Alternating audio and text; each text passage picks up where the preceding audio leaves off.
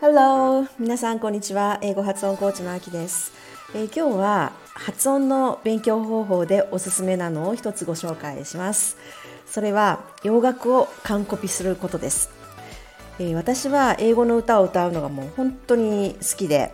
学生の頃からもう特にマドンナが大好きで CD に合わせて一日中こう寝てる時以外は歌ってるような人間でした。はい、で今思うと歌を歌うのって発音とかリスニングの練習にはすごくいい方法だと思うんですよね。でおまけにただこう楽しいだけではなくて歌を歌ってると歌えるようになるとこういろんな感動があるんですよね。でここではその感動を4つ挙げようと思います。えまず1つこれは同じテンポで歌えるようになった時の達成感、えー、まあ、最初はねあのなかなか同じテンポで歌えないんですけれども何回も何回も何回も食い下がって歌っていくうちにだんだんこう口が慣れてくるんですよね。最初はこうすぐに置いてかれるようなところでも1小節の間にたくさん言わなきゃいけないようなところなんか特にあの一緒について歌おうと思ってもダダダダッとすぐ遅れを取ったりしまったりするんですけれどもそれが少しずつなくなって、えー、だんだん同じテンポで歌えるようになったりするんですよねその時の達成感がまずあります。はい、でその次が、えー、思っていた発音と違う音が聞こえてきた時の驚きなんですね。これどういうことかというとあのまあ、自分の知らない単語とかねあの歌詞の中に出てくるんですけれどもこうだろうなと特にこうカタカナで覚えていたような単語なんかこういう読み方だろうなと思ってるものが実際それを聞いてみると全然違う読み方で歌ってたっていうのが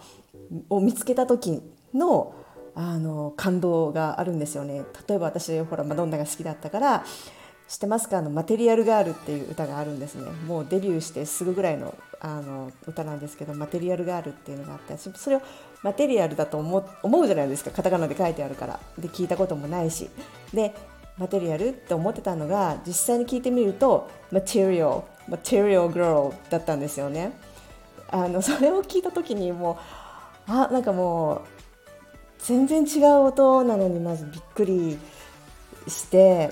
あこれがマドンナはこんな風に言うんだな、まあ、もちろんマドンナだからそういう風に言うわけじゃないんだけれども自分の、ね、大好きな歌手の人がそういう風に歌ってるのを聞いてああ自分が思ってたのとこんなに違うんだなっていうのを思い知らされるんですよね。はい、そういうのとかあとはリンキングですよね。あの自分がその文を文字で見た時にまあリンキングとかもし,、ね、しなくてもいいから、まあ、リンキングしないでこう読んだりとかすると思うんだけれどもそれを実際こう歌に乗せてあ歌ってるのをこう聞くとそこで思いがけないこれだけの長い単語をリンキングさせてこんなに短く言っちゃうみたいなそういうのも分かってきたりするんですよね。でまたそれを繰り返し繰り返し一緒に歌うことでそのリズムにも口が慣れてきて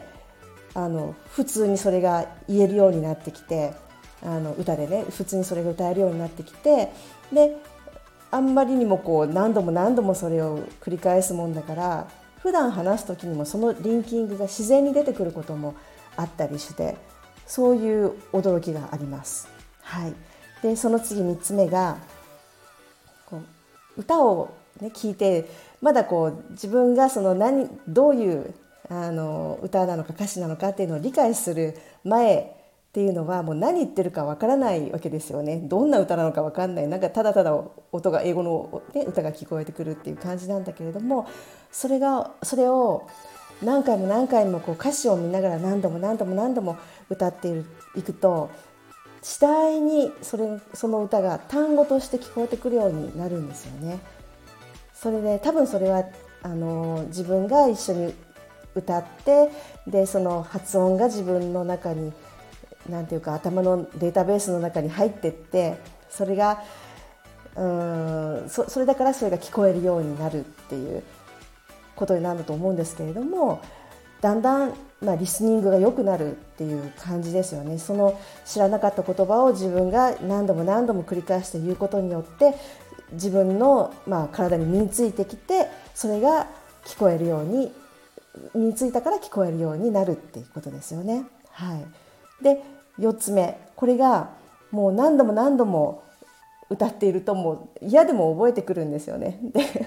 こう歌を聴きながら歌詞を見なくてもなんか知んないけど歌えるようになっているっていうことに気づいてああすごいと思ってあのこれでまた感動するんですよね。はい、こういうのであのこういった、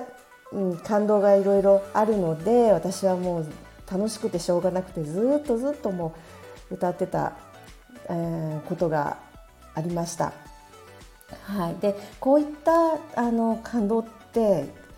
歌でないと味わえないような気もするんですよね。例えばその歌詞を文字で書いた歌詞をねこう渡されてそれを読んでるだけだと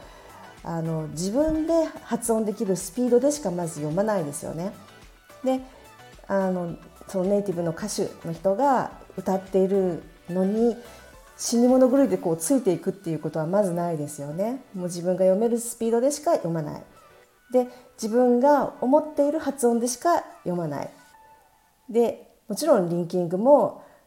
あのしなければいいわけであのリンキングも必要なければしないだろうし